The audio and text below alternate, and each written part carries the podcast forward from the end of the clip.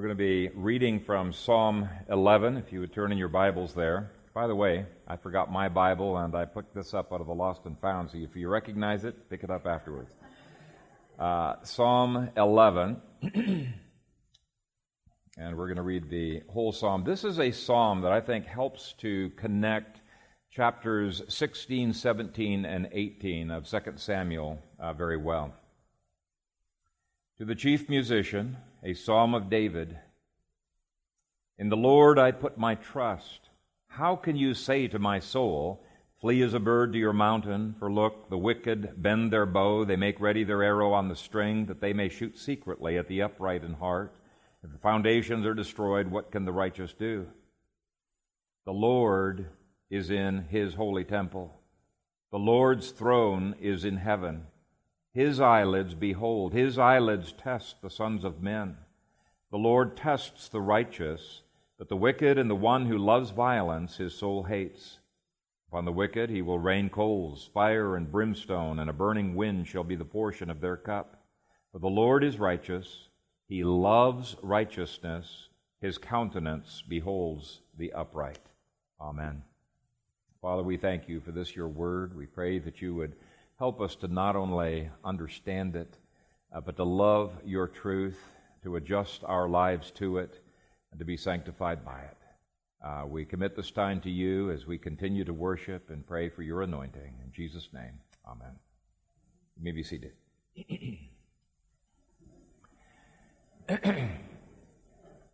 I've titled uh, today's sermon, Escaping from Escapism, an Apparent Contradiction in order to highlight a tension that some people have felt between uh, 2 Samuel chapter 16, where David is the one who initiates a flight from Jerusalem, and Psalm 11, where David is resisting the efforts of others to get him to flee. So, escaping escapism seems to be contradictory, just like Psalm 11 and 2 Samuel 16 seem to be in contradiction with each other. Now, I hope by the end of the sermon you'll see there's absolutely no contradiction whatsoever. There's a difference between a tactical retreat and uh, escapism, um, and um, various types of diversions. Uh, we're hopefully in the process, we're going to be uh, examining something I've not really examined before, and that is uh, what is the balance between being a diligent uh, person in terms of responsibilities and engaging in diversions. There are some people who resist uh, involvement in any games or any entertainment or movies or uh, other kinds of diversion. They say that it is escapism. Now, they're using the term escapism kind of loosely because there is a sense in which those things can be a diversion or an escape from uh, the stresses of life. But is that really any different than David when he was feeling overwhelmed uh, running to uh, the Lord through music, uh, or Jesus telling his disciples to come aside by themselves for a while in, in the desert and uh, to refresh themselves. They were taking a break, but even though it was an escape from something temporarily, I am not defining it as escapism, though some people do. Uh, if you take a look in your outlines, you will see three definitions of escapism from the dictionary. The first one I found is avoiding reality through diversions. Second definition, refusal to embrace responsibility through such diversions. In other words, you've got homework that you need to do, or you've got uh, other responsibilities, but rather than doing that, you watch TV all day or you play games all day. But the emphasis there is on irresponsibility. Or the third definition, a refusal to recognize danger and naively hoping for the best. That's another kind of escapism. You can see a picture in there of two ostriches with their head in the sand. Uh, you know, that's not going to help the ostriches at all uh, escape from the lion. It'll actually make matters worse. So, the three definitions avoiding reality through diversions, refusal to embrace responsibility through diversion, or refusal to recognize danger and naively uh, hope for the best. Now, with those three definitions in mind, I think you can see that there is a big difference between escapism, which is what Psalm 11 deals with, and escape, which is what 2 Samuel chapter 16 deals with. Tactical retreat is not escapism. Resting your mind and your body for a period of time is not escapism. Okay, relaxing with music over a cigar is not escapism. Okay? Spending an hour in prayer to regain uh, composure is not escapism. And I debated. I'm always debating which Psalms do I include, because we've skipped over a lot of Psalms. And do I skip over all 17 Psalms that were written uh, in this period between uh, 2 Samuel 16 and 2 Samuel 18? But I really thought that this one not only helps us to understand the dynamics of what were going on between these chapters, but I think it'll help us to have a balance on some of the debates, even in Reform circles. There's debates on this subject. I think there are there is a lot of uh, legalism going on on this issue out there, and I think there is a legitimate place for uh, escape whether, whether literal or metaphorical, even though the Bible is against all forms of escapism. Uh, to those who want to give up on our culture, they throw up their hands, they want to retreat into a ghetto. Uh, I would quote the American musician Alan Saporta, who said, The best way to escape from a problem is to solve it. Okay?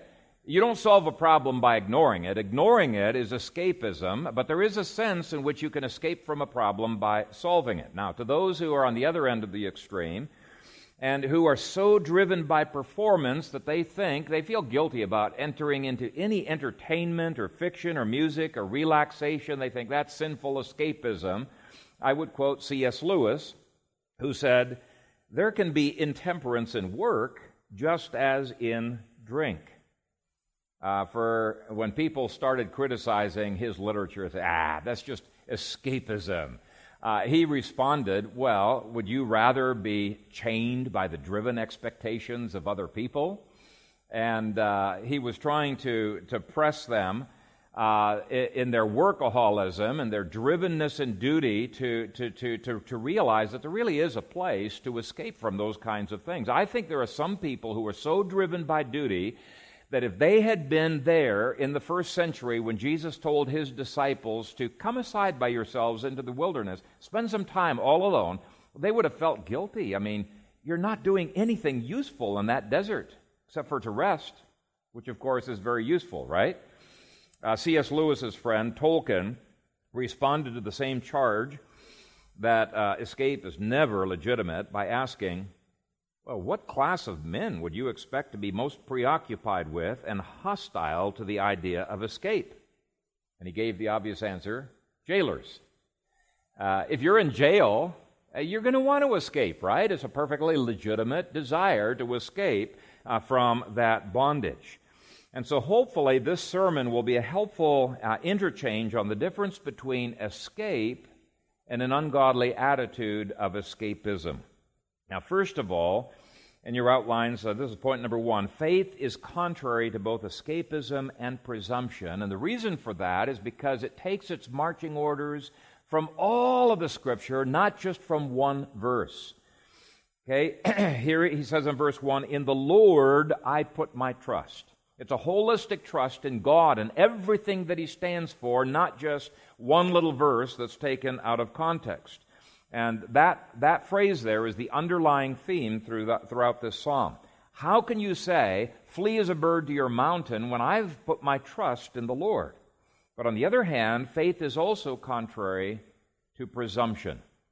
In 2 Samuel 16 through 18, David avoided both of those extremes. And I think this psalm beautifully lays the groundwork for what we're going to be looking at in the future. He immediately left Jerusalem because he knew if he stayed holed up in that city, he would endanger the lives of everyone in that city. Uh, it's extremely unlikely that he would have won uh, the victory from that city because uh, Absalom could have just starved them out. Um, it, it would have been presumption for him to stay there. And so David sought to find a place to battle that would be far away from the population where there would not be as much collateral damage. He was thinking of the best strategic ways to win. And I think in this he stands as a caution to people nowadays who act like they, they've got faith when in reality it, it's presumption. And I think a great illustration of this was the children's crusades of 1212, I think it was 1212 AD, where there was a, a guy by the name of Nicholas, very articulate young man, who led 30,000 children on a crusade to, to, to the Middle East, you know, to liberate the, uh, the Holy Land. And in going out there, he thought if we just trust the Lord, that the Lord is going to win the battles, but they did not take any of the, the precautions that needed to be taken. They had a great goal. Uh, part of their goal was to win the Islamic hordes, and then they said the battles against the jihadists would be uh, won. But um, uh, these guys hadn't thought through how to get to the Middle East in one piece. Absolutely no logistics. And they hadn't thought through uh, what they were going to do once they got there. So it really was not faith, it was presumption. And a lot of these people were actually captured and sold into slavery. Uh, it was really a tragic, uh, tragic story. A lot of these young boys but uh, one of the things, Nicholas thought that God was going to part the, uh, the, sea for them and they'd just be able to walk over. And when they got there and nothing happened, oh, I tell you, thing, it, it was a mess. But I think that's a great illustration of the difference between presumption and faith. Um, no biblical strategy involved, but genuine faith takes the whole Scripture into its, into its scope, including the ends, I mean, the means toward the end, not just the end goal uh, that we have in mind. A true faith will work, practice, plan, strategize, regroup, and as Jesus said in Luke chapter 14, uh, it's going to look at all of the logistics involved of analyzing should we go to war with this army or are we going to lose? Uh, should we build this tower or do we need to save up more? Because you don't want to build a tower and not uh, finish. And so Jesus said faith takes logistics even uh, into consideration. one time we had a person who came by our house and he wanted a meal to eat, and he claimed that God had called him to travel to uh, California and to minister in California. I said, Well, that's great. And I asked him if he had any um, savings, if he had started with any savings on his trip to go there. And he said, No, we're just trusting the Lord to provide as we uh, go along. But we needed some food now. And I asked him, Well, while you're here in Omaha, uh, do you have any plans on working to save up money for your next leg of the trip? Uh, no, not really. Uh, I asked him if uh, he had any, uh, you know, plans on what to do when he's sometimes sleeping outdoors to protect himself from thugs. He had no plans on on that. I asked him, "Do you have any plans on what city you're going to, or how you're going to get there?" No. And uh, I asked him, "Well, do you want to have a job to earn up money for your next leg of the trip?" I, I was planning to give him an outrageous uh, salary uh, if he was willing to work. And he said, No, not really. I just uh, want to trust the Lord. Well, that is not trust. That is airy headed presumption, okay? It is not in any way uh, uh, what the Bible describes. In fact, it's quite contrary to the Bible. Faith follows all God's instructions, including his instructions on diligence, such as if a man will not work, neither shall he eat. And it takes into consideration God's uh, disc, um, uh, uh, cautions on taking precautions, uh, many, many passages. Watch out, be on guard, things like that. Uh, it looks at logistics, anticipating pers- uh, par- particular problems, hiding yourself. Okay, so faith avoids presumption. But faith also avoids escapism. Now, escapism would look at a problem like what David was facing in 2 Samuel 16 through 18, and it would say, That is so outrageously hopeless, we're just going to give up. And it might have been tempting for David to just give up and say, I'm not going to try to be king anymore because the odds of my success here are almost nil. But instead of that, faith uh, what faith does is it anticipates, it does not seek to minimize problems. In fact, let me read you a, a verse from um, 1 uh, John 5, verse 4. It says, Whatever is born of God overcomes the world, and this is the victory that has overcome the world, our faith. Faith overcomes. It overcomes obstacles. It's looking at the obstacles that are out there. It doesn't seek to it does seek to minimize risk, but it doesn't seek to do away with all risk. Instead, faith anticipates potential obstacles and it leaves the rest up to God. Now, you've probably heard me quote um, Oliver Cromwell so many times, uh, you're sick of it, but his whole point when he told his troops, trust God and keep your powder dry, is that you've got to walk both sides of the railroad tracks, okay? Trusting God in no way is doing away with our, uh, our responsibilities in life. Uh, do what you can to avoid de- defeat and leave the results in God's hands. And so, the, the, I just wanted to start this by saying that true faith avoids escapism. On the one hand, it avoids presumption on the other. And I think 2 Samuel 16 through 18 just beautifully, beautifully illustrate that in the life of David. And God did some, something impossible through him.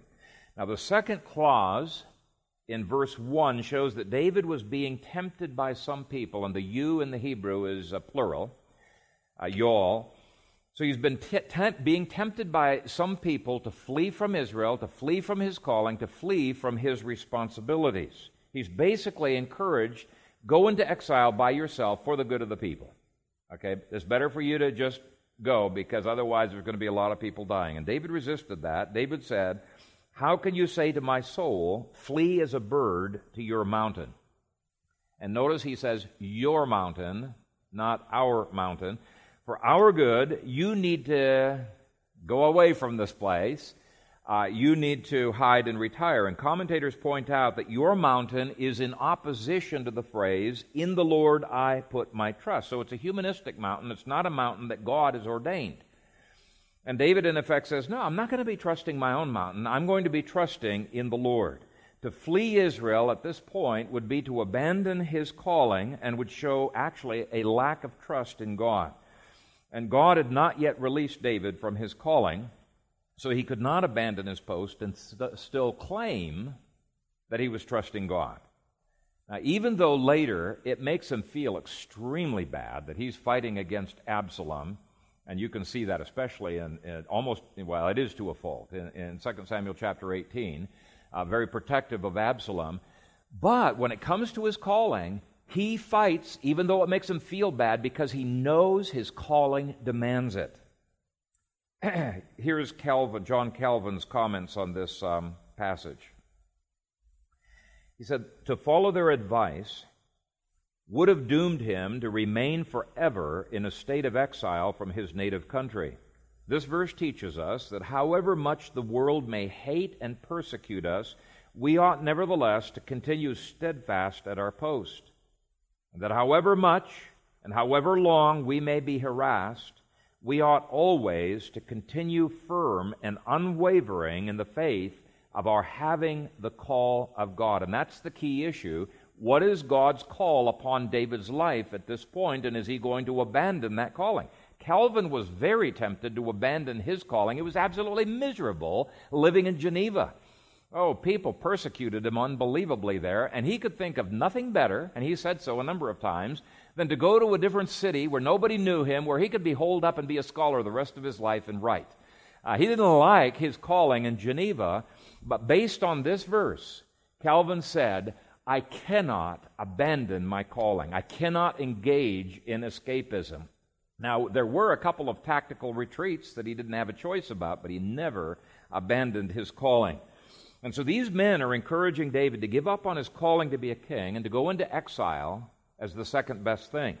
But he refuses. In fact, the very fact that he takes his 600 men with him shows he's planning to fight.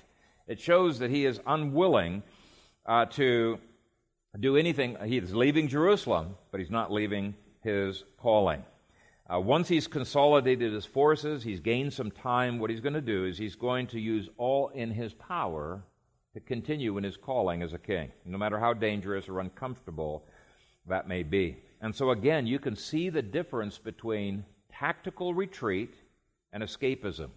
He refuses to give up on his call. What about you?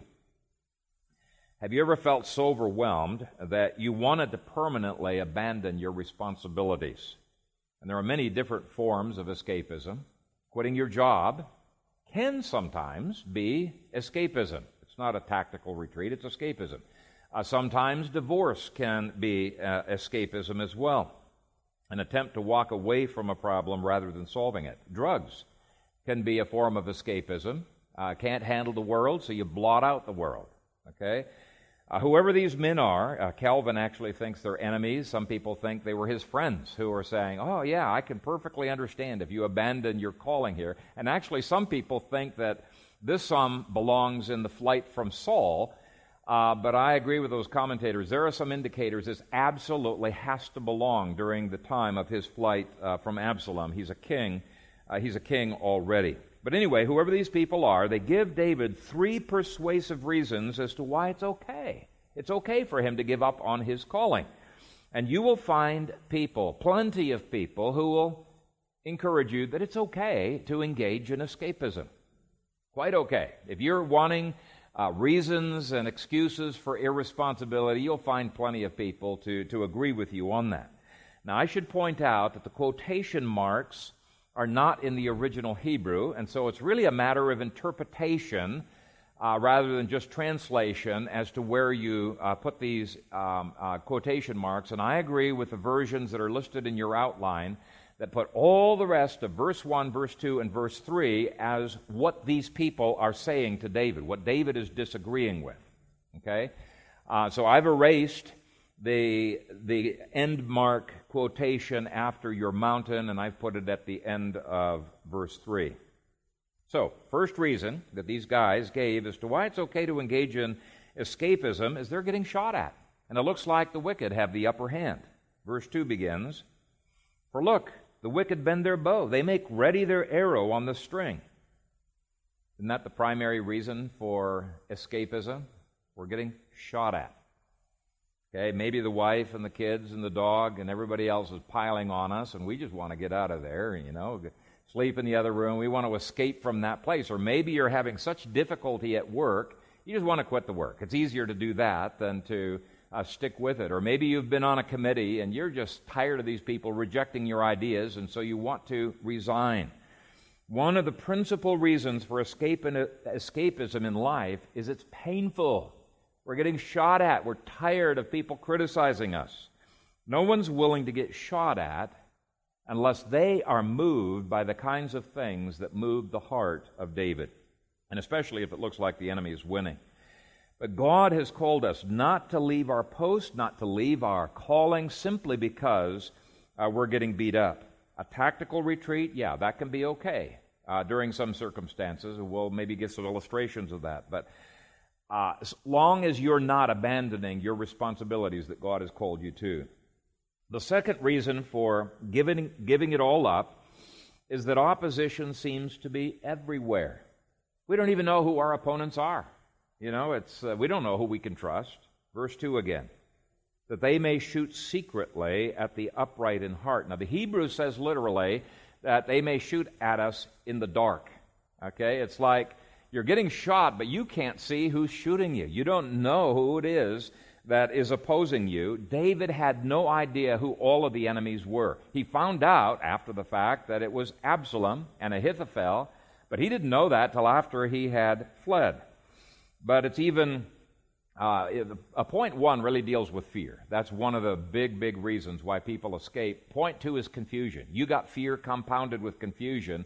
It's very, very easy. And David, it talks about being in secret here. David had no idea up until it was announced to him that Absalom was taking over the kingdom that it was Absalom who had been doing all of this undermining and Ahithophel. Uh, they had been secretly undermining, sabotaging his efforts, and yet pretending to his face to be very loyal to him. And so it was very, very confusing. David is saying, I love my son. I trusted my son. I had no idea that he was behind this. And some of you have experienced that as well. And it can lead easily to bailing out if we're not prepared. Okay, the third reason that these guys give as to why it's quite okay for David to give it all up at this point is that law and order seem to be destroyed. Verse 3 If the foundations are destroyed, what can the righteous do? Uh, one translation has it if law and order is destroyed, what can the righteous do? Now, the implication is if you don't have the power of the state to back you up, you're powerless, you're hopeless. It's really a false presupposition, and unfortunately, some people take this attitude that hopelessness is biblical because of this quote here, because they don't see this is what the enemy is saying, and David's rejecting these ideas. They say, oh, if the foundations are destroyed, what can the righteous do? I'm not uh, even going to try. No, that's the exact opposite of what the psalm is trying to tell you to do. Some people fear that without the media on our side, we're doomed. Without judges on our side, we can't win the, the, the battle against the GLBTQ cause and other humanistic causes. But is that true? Are we really powerless? Even if the foundations have been completely destroyed, it does not change the fact that Jesus Christ has been given all authority and power in heaven and on earth. It does not change the fact that Acts 1 8 says that the Holy Spirit has given that power to the church to enable us to take the Great Commission.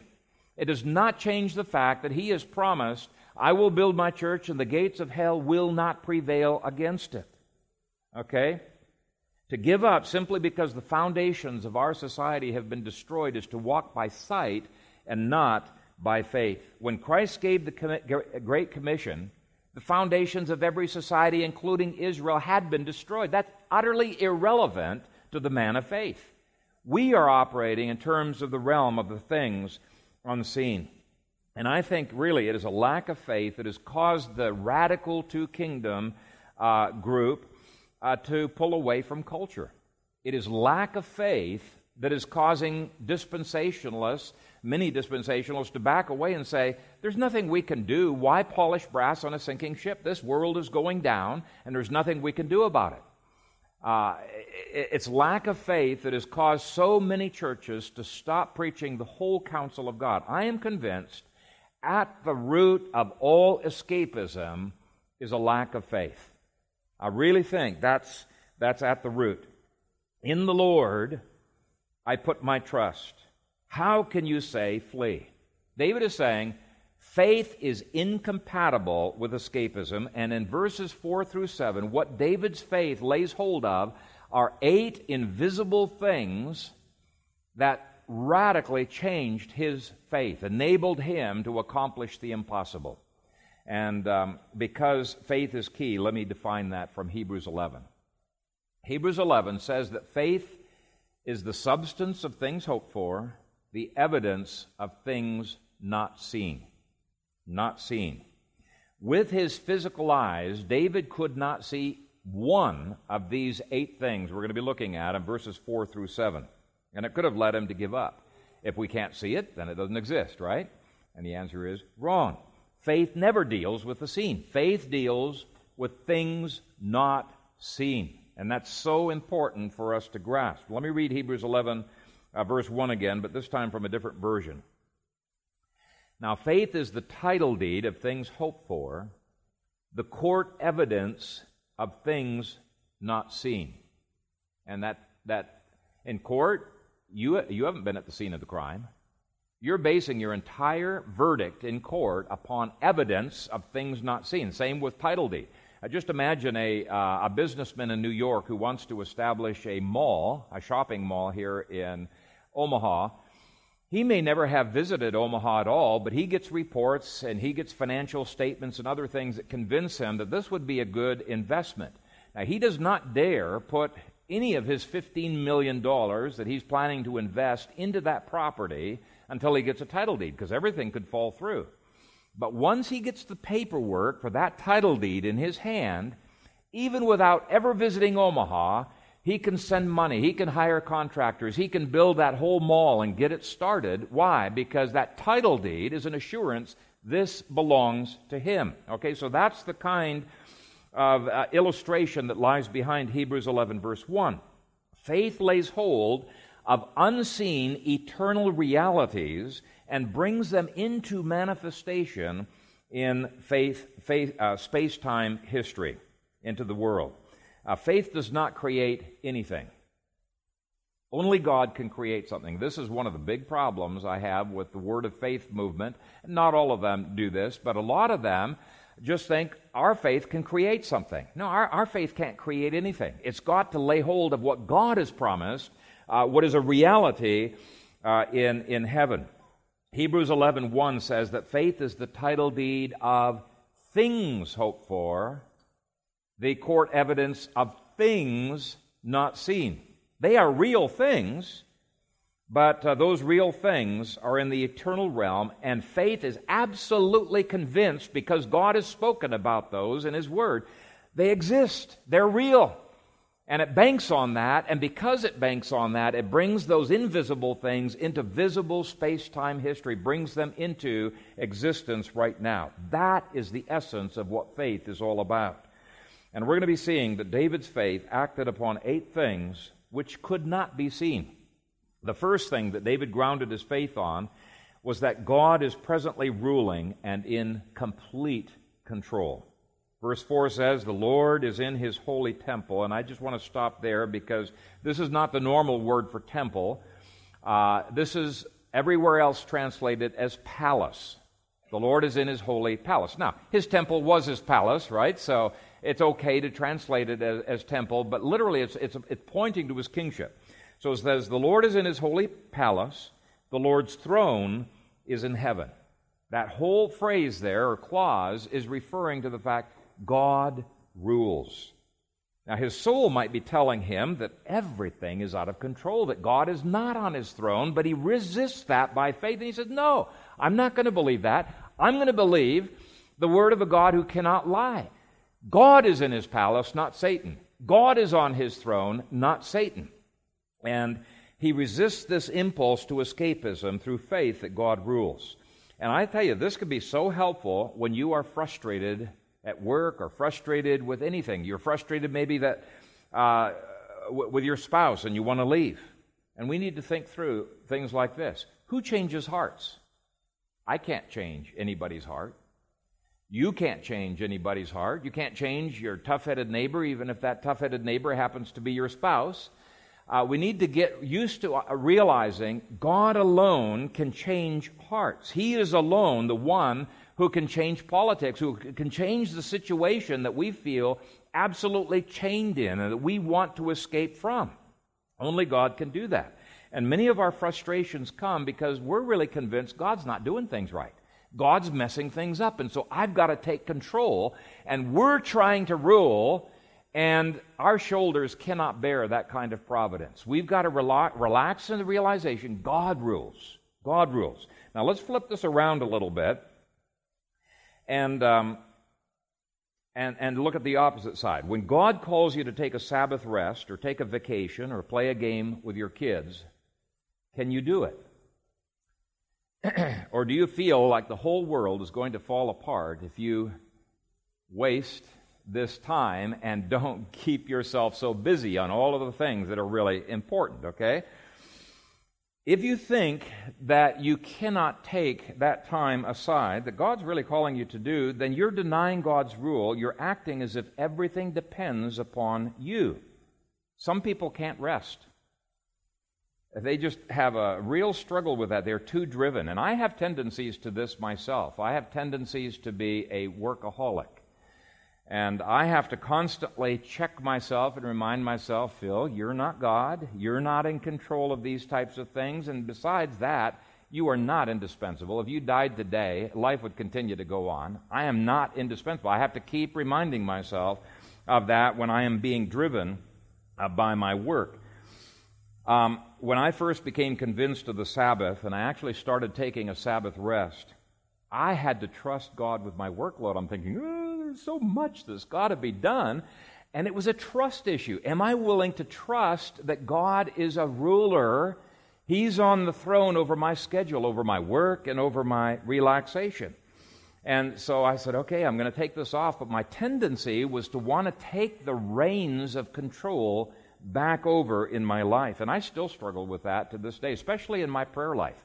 Now, my mind tells me prayer is the most important thing that I can do, but something inside of me keeps saying that if I escape to God in prayer, I'm engaging in escapism. I'm being derelict in my duty. I've got to get busy in something important, which is a, it is a total, total lie. um, and I have to keep reminding myself God is the one who reigns over my rest, over my work, over my prayer time. And if I do not let Him call the shots in my life, I'm going to end up being a very poor king uh, in, in my dominion. So if you err on the side of escapism and you tend to waste unbelievable amounts of time on games and other things, then preach verse 4 to yourself and say, you know, God is the Lord over my time, 100% of my time, my relaxation time as well as my work time. And if you err on the other side, being driven so much that you don't have time to relax or play a game or pray or take a Sabbath rest, preach the same phrase to yourself and say, you know what? The Lord has called me to rest, and He's the Lord over my time. I've got to trust Him that this is the best way uh, to do things. When I was in college, I felt so guilty sleeping eight hours a day. What a waste of time, sitting there like a slob on my bed for eight hours. I could be getting things done. So I kept pushing my time down. So I was sleeping four hours a day uh, for, it was about two years. And I won't tell you the whole nine yards of how the Lord convinced me I was trying to play God and being an idiot. But when I finally came to the realization uh, that I really needed to sleep because God commands me, it is not good for a man to stay up late and to rise up early, for so he gives his beloved sleep. And I said, Okay, Lord, I submit to you. I'm going to get my sleep. And I started getting eight hours of sleep. Whoa, lo and behold, I actually got more done in my schedule than when I was taking more hours for work because I was rested, I was refreshed, my mind was working far, far better. But once I trusted God and I lived by faith, He began to prosper what I was doing. So that's, that's really the point that I'm trying to get across there. Now, he next reminds himself that God knows all about what is going on. His eyelids behold, his eyelids test the sons of men. Rather than panicking, David went to the source of all wisdom, to God, to find out what in the world he should be doing.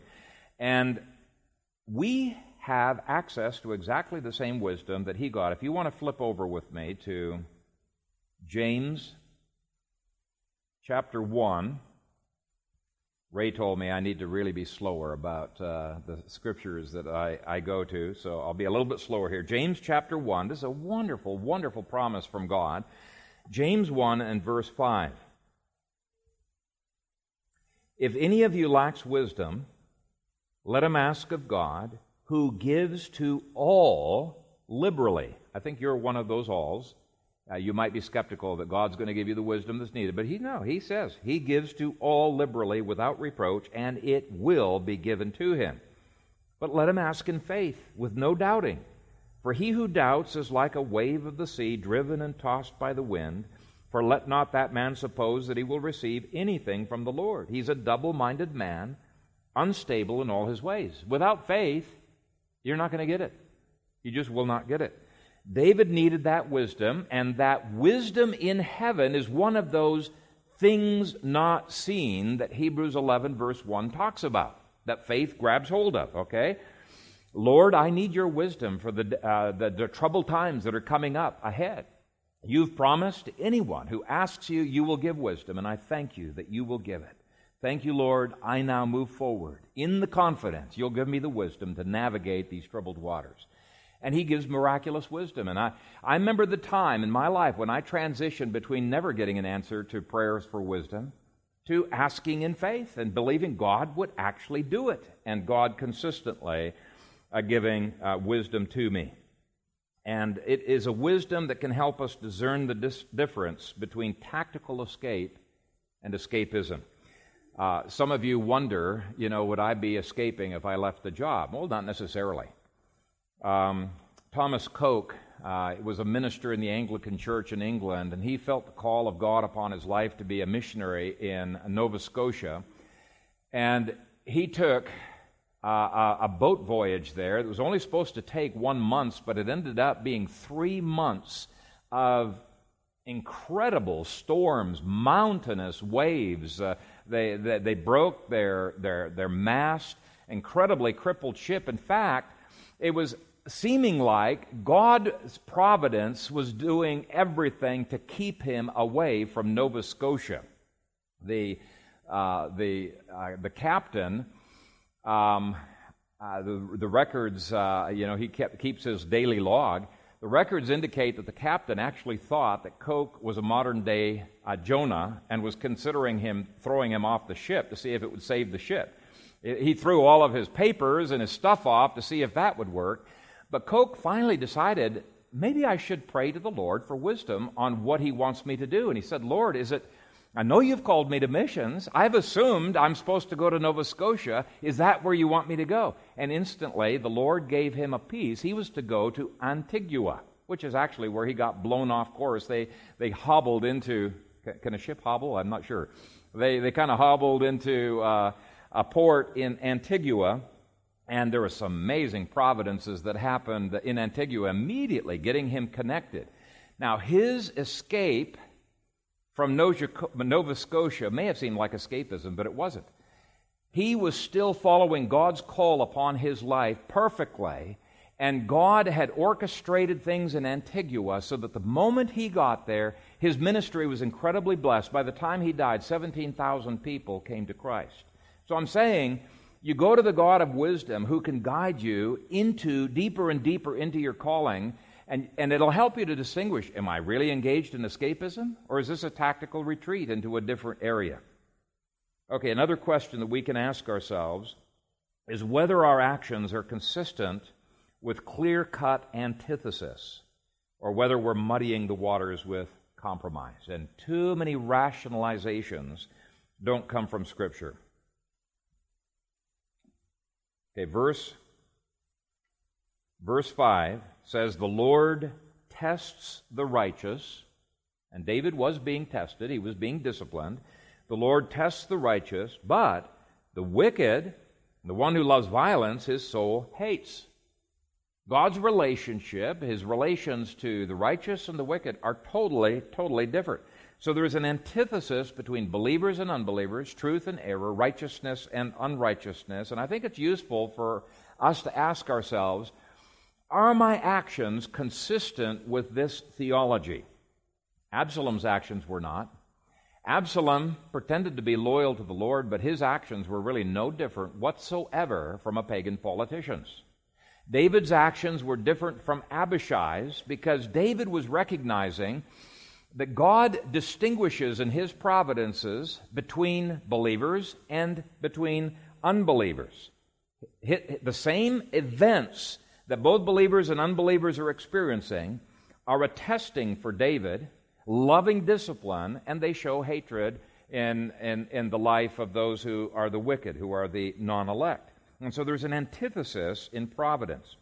Well, it was a knowledge that there was an antithesis in providence that helped David to realize okay, what, God, what is God doing in my life? He's disciplining me.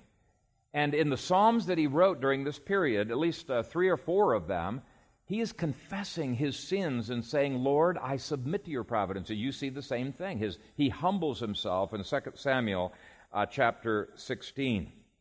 Now, if you are convinced that God's providence treats believers and unbelievers in exactly the same way, you're going to be tempted to be frustrated. You're going to be tempted to escapism. But even though on that day um, of flight, both believers and unbelievers were living through the same events, the righteous were being lovingly tested by these events, and the wicked were being hated. Okay, the same verse indicates that God hates the evil that is happening far more than we do. It says, The wicked and the one who loves violence, his soul hates. Now, I love that doctrine of God's hatred. It's a, it's a marvelous doctrine because it gives me encouragement that God is not apathetic about the evil in our, in our nation. He is motivated. When we're seeking to bring our nation back to God and we get spit on and we get opposed and we don't seem to be making any headway, we might be tempted to think, you know, God doesn't care. He's apathetic. He's distantly removed from the horrors of the evils of our nation. And if we were convinced of that, we'd want to throw up our hands and say, What's the point of even trying? That would be escapism. But of course, God is not that way. David is saying God doesn't like the situation in our nation any more than we do. In fact, he hates it far more than we are capable of hating it. But, and this is always the big but on each one of these points, but he tests us to see if we will walk by faith. It's all about faith. He tests us. David did walk by faith. When he wrote some of the imprecatory Psalms during this period of time, he was resisting the urge to give up, that would be escapism, and he was laying claim to God's hatred of evil men in this situation. That was a thing not seen that faith was laying hold of. And by the way, because it drove him closer to the heart of God, it made him lot be apathetic, made him hate the things that God hates and to love the things that God uh, loves. And so, um, when we, when we are convinced at this point, we will be driven by his agendas, not by pragmatism. David was not an escapist because he believed God hates some things and he loves other things. It stirred up his faith. Okay, verse 6 says that God will judge. Upon the wicked he will rain coals, fire, and brimstone, and a burning wind. This shall be the portion of their cup. Now, commentators point out this is not talking about the final judgment at the end of history. This is talking about God bringing judgments in history. Okay? And uh, when the church is willing to act in faith, God does that. Every one of these requires faith, or God will say, hey, if you don't have faith that I'll bring judgments in history, I won't bring judgments in history. He is tying the two together. If you don't believe that God judges in history, you might be tempted to think that you, things are hopeless. For sure, you're not going to ask him to bring judgments in history. You're not going to pray the imprecatory Psalms if you don't think it's God's will for those things to ever happen in history. But when the church rises up with faith to ask for his judgments using his imprecatory Psalms, awesome things begin to happen. And we've seen this in pockets in history, but there's never been a consistent time when the church has been willing in faith to say, Yes, I'm laying claim to those things not seen, God's judgments in history, that those judgments begin to blow forth and the church begins to advance. So the question is are we willing to exercise faith in God's judgments? Or will we be an escapist? And when you pray those imprecatory psalms, you are calling down the snares and the rains of coal, uh, fiery coals of verse 6, for the advancement of his kingdom. Okay, verse 7 gives the sixth reason. For the Lord is righteous. Do we interpret the providences of God as being absolutely righteous? It would have been tempting for David to think that God was unfair, that he was working all things together for evil, that unrighteousness was triumphing, that God's providences were capricious. And I actually have seen Christians get extremely angry at God for very similar providences to what David was experiencing. They're thinking, this is not fair. In effect, they were denying the fact that God is righteous and his providences are perfectly righteous. Now, I don't in any way want to deny the evil that was involved in Absalom's sin or in Ahithophel's sin. It was indeed sinful. We saw last week that as to the sin, yeah, Satan was behind it. But as to the affliction, God was overruling even those sins to bring good into the life of David, his beloved son. So David was willing to fight against those evil men, but he was not willing to fight against providence. It was an absolute belief that God is righteous in his providences and in everything that he does that made him realize okay, if that's, if that's true, what God is doing in this providence is good for me. I need to understand what is God righteously doing in me?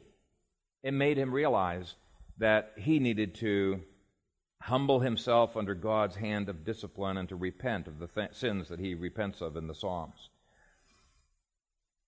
Uh, it also um, enabled um, him to uh, not be apathetic about the evil in Absalom, but to fight against it. But thinking that providence is arbitrary, irrational, unrighteous, that's what makes us give up.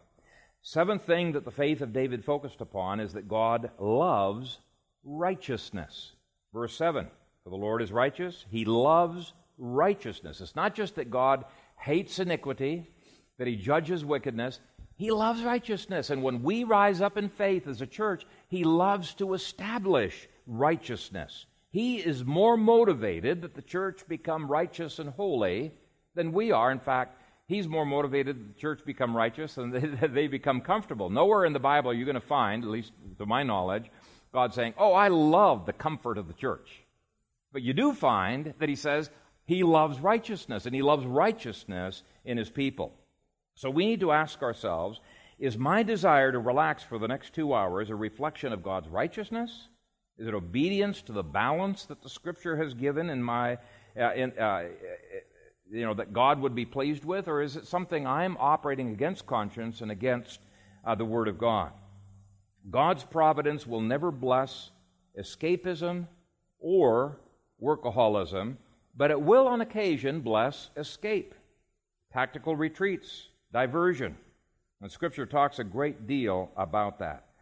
Uh, the only way I was able to successfully get over my workaholism was to convince myself, first of all, that God commands both work and rest, and that God delighted in my righteousness in giving my family a vacation, or playing a game, or taking the Sabbath, or spending some time in, in, in, in, in prayer. Uh, I didn't need to feel guilty about enjoying a beer or watch, uh, watching a movie or something like that, okay? And once I was convinced that God delights in occasional escape from work, it helped me to be joyful in those diversions. If that diversion is scriptural, then it's a part of the righteousness that God loves. Okay? And I have a strong sense that God's smile of approval is on my work. His smile of approval is on my once a week game night that we have with our family. It's on my Sabbath observance. And I tell you, it is so liberating to know that God loves what you are doing, including playing games. Now, some of you, most of you probably don't have any guilt over that like I did. But gaming, wow, I just felt guilty. I don't anymore. Uh, I think God loves what I'm doing. The last thing that David's faith focused upon was that God was looking out for him. And I love this phrase. Verse 7 ends His countenance beholds the upright. Now, the word picture that, that you should be seeing there is God looking on with a smile on his face. And it's more than that, but he's looking out for your best interests. He cares about your tiredness. And I want you to think about the way that Christ treated the tiredness of his disciples in Mark 6, verse 31, when he said, Come aside by yourselves to a deserted place and rest a while, for there were many coming and going and they did not even have time to eat. In other words, he was looking out for his disciples. He sees that they're tired. And this, too, helps us avoid the extremes of being too driven or being uh, escapist. Uh, I developed a very distorted view or picture of God during my first year of Bible school, and I went way overboard on fasting and denying myself any pleasures. I actually would feel guilty eating a piece of fruit instead of giving it away. Um, and uh, I would uh, feel guilty about going to a movie. I just didn't do it. I couldn't do it. I thought that the will of God, if I had two choices before me, the will of God was automatically the most miserable choice. I mean, it's just God, you know, it's almost an attitude. God doesn't want us to have fun. That's not holy. And that is so unscriptural. What does the scripture say? And John Piper is great on his books on this. God delights in delighting his people. He really does. He really does. Let me shift gears. Let me apply this in a different area. When I have counseled people, one of my theme verses is 1 Corinthians 10, uh, verses 12 through 13, that basically promises that God, in His providence, never puts us into a box where we are forced to sin. Never puts us in a box. Let me read that. 1 Corinthians 10, uh, 12 through 13. Therefore, let him who thinks he stands take heed lest he fall. So he's saying you do need to be on guard. But the next verse says, No temptation has overtaken you except such as is common to man. But God is faithful, who will not allow you to be tempted beyond what you are able, but with the temptation will also make the way of escape. There's that word escape, that you may be able to bear it. That verse is saying that God makes the way of escape so that you do not have to engage in escapism. That's exactly what it's saying. God makes a way of escape so that you can bear up under the trials, so you don't have to give in to escapism via irresponsibility. Uh, Reader's Digest gave a story of uh, Pastor Jeff Strite uh, before he was uh, a pastor. He worked as a uh, rural Oklahoma meter reader, and there was they, they were not allowed to do averages or, or guess, guesstimates. They always had to read the actual meter. But there was one property none of the meter readers were willing to read, and it became quite the point of discussion, quite a problem. There was a new guy that was coming on, and Jeff Strite uh, said his first task was that route, and he had to go to that property. What was wrong with that property? Well, there was a vicious guard dog there with an extremely long chain. It had rule over the whole backyard and over the whole driveway, and so it would chase people down anytime they tried to get into the backyard to take a reading. Well, uh, this guy, he went through his whole route. He back, brought back the reading, no problem. The supervisor brought him in the next day and said, uh, How did you get past the, the guard dog? He said, Oh, boss, that was easy. I just parked on his chain. Dog couldn't move anywhere, okay? So there was a situation, rather than focusing on the problem and giving up, he focused on the escape from the problem and avoided escapism. Can you see that? There is a difference. As that American musician said, the best way to escape from a problem is to solve it. And that's why I've summed things up in point C by saying, Thus, this psalm says that total faith in God's word is the cure for escapism and the remedy for society's ills. Faith in God, God's cure, is God's cure for escapism. Not faith in Christianity, not faith in an individual, uh, faith in any given. Pro- it's faith in God Himself. Now, this is not part of the text, but I think I've got a couple of minutes. I do want to end with um, the assurance that God has not called us to fight in some kind of a spiritual Vietnam or a spiritual uh, Korea where they had no intention of winning, winning, they were just holding the line. That was one of the most demoralizing aspects of both of those wars is that there was no uh, goal to win. In fact, a lot of the soldiers were not even allowed to fire till they were fired upon at, at certain intervals. The president, for sure, did not agree in Korea with General Douglas MacArthur's statement that there is no substitute for victory. And let me tell you something, it is very difficult to fight for a long period of time under such circumstances. It's impossible to win the war under such uh, an attitude. And, um, and this is one of the reasons why I say eschatology, which is just God's promises about the future. Okay? Eschatology is so important in our spiritual battles. It gives us the knowledge of the unseen victories that we can lay claim to. Paul told Timothy to fight the good fight. Let me ask you, what is a good fight? It's one you win, right? I've never been in a fight I considered good that I've lost, right? A good fight is a fight you win, and the Bible calls us to win the battle rather than simply holding some imaginary line like they did in Vietnam or Korea. And there are too many people who are holding the line on sin rather than conquering sin. They don't think that they have the authority and they don't think that they have the power to fly over the spiritual border and bomb the spiritual China. Okay, we're speaking figuratively here and go after the root source of the problem. In fact, there are teachers out there, Christian teachers, who say to their congregations exactly the same thing that the president said to General Douglas MacArthur that you don't have authority to win. You can't win against sin. It's impossible to win against sin. Well, that's an incredibly demoralizing statement, and it's simply not true. They have no faith that the war against sin can be won. The fact of the matter is, when it comes to sin, God calls us to be overcomers. You know, in the book of First John, read through it. Uh, usually it says fathers. Uh, he blesses the fathers uh, uh because they have overcome, okay, the wicked one. But there's one place where it talks about little children have overcome.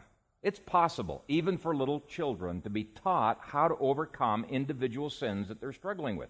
Now, will we always have vestiges of sin in our, in, in our being? Yes, we will, until glory. But systematically, we're overcoming one after another. We're advancing. We're not holding some imaginary line. Now, there are times for tactical retreat. For example, the Bible does not tell us stand your ground uh, when you are being tempted with uh, youthful lusts, sexual lusts. No, he tells you flee youthful lusts. He even told uh, Timothy, who was probably in his 40s, flee youthful lusts, just like Joseph did. Joseph was not engaging in escapism when he fled from Potiphar's wife, any more than David was engaging in escapism when he fled from Jerusalem. Both of them knew if they stayed there, they would lose the battle. They would lose. Okay? So it was escaping a problem by solving a problem. And for some of you, this may mean getting covenant eyes on your computer, or throwing out your TV, or giving up diversions that have been over and over leading you to sin. Now, for others, it may be something different. I'm not making a, a, a, a, rule for everybody. But what I'm saying is if it takes a tactical retreat to win the battle against sin, do it. Now, on the other hand, if Satan tempts you to go to the other extreme and say, just give up, it's hopeless, say with David, no, absolutely not. In the Lord I have put my trust. How can you call me to escapism? May that be the response of each one here. Amen. Father, we thank you for your word. We love you that you have given to us all things that pertain to life and godliness, that you have promised the Holy Spirit and all of his power to overcome, that you have given us faith. And as First John says, this is the victory that overcomes the world, even our faith. Help us to live by faith, Lord, and not by sight. Help us to gain victory after victory. And even during those times when we have fallen, we have been bombed, we have been uh, shot at, and we have failed in our responses, help us to get right back up again. And even though we've lost a battle, uh, to be determined to win the war. Encourage these people, Father, with their uh, sometimes tactical retreats to never go all the way into escapism, but to fight the good fight to follow through on the commitments they have made to you and uh, to never give up the calling you have placed upon their lives. Strengthen them with the power of the Holy Spirit and enable them to tap into those things unseen in the heavenlies and to bring them into space, time, uh, historical reality in this world. Father, we thank you for your promise in Ephesians 1 that you have blessed us with every spiritual blessing in the heavenly places in Christ. We can't see those things, but by faith, we believe them.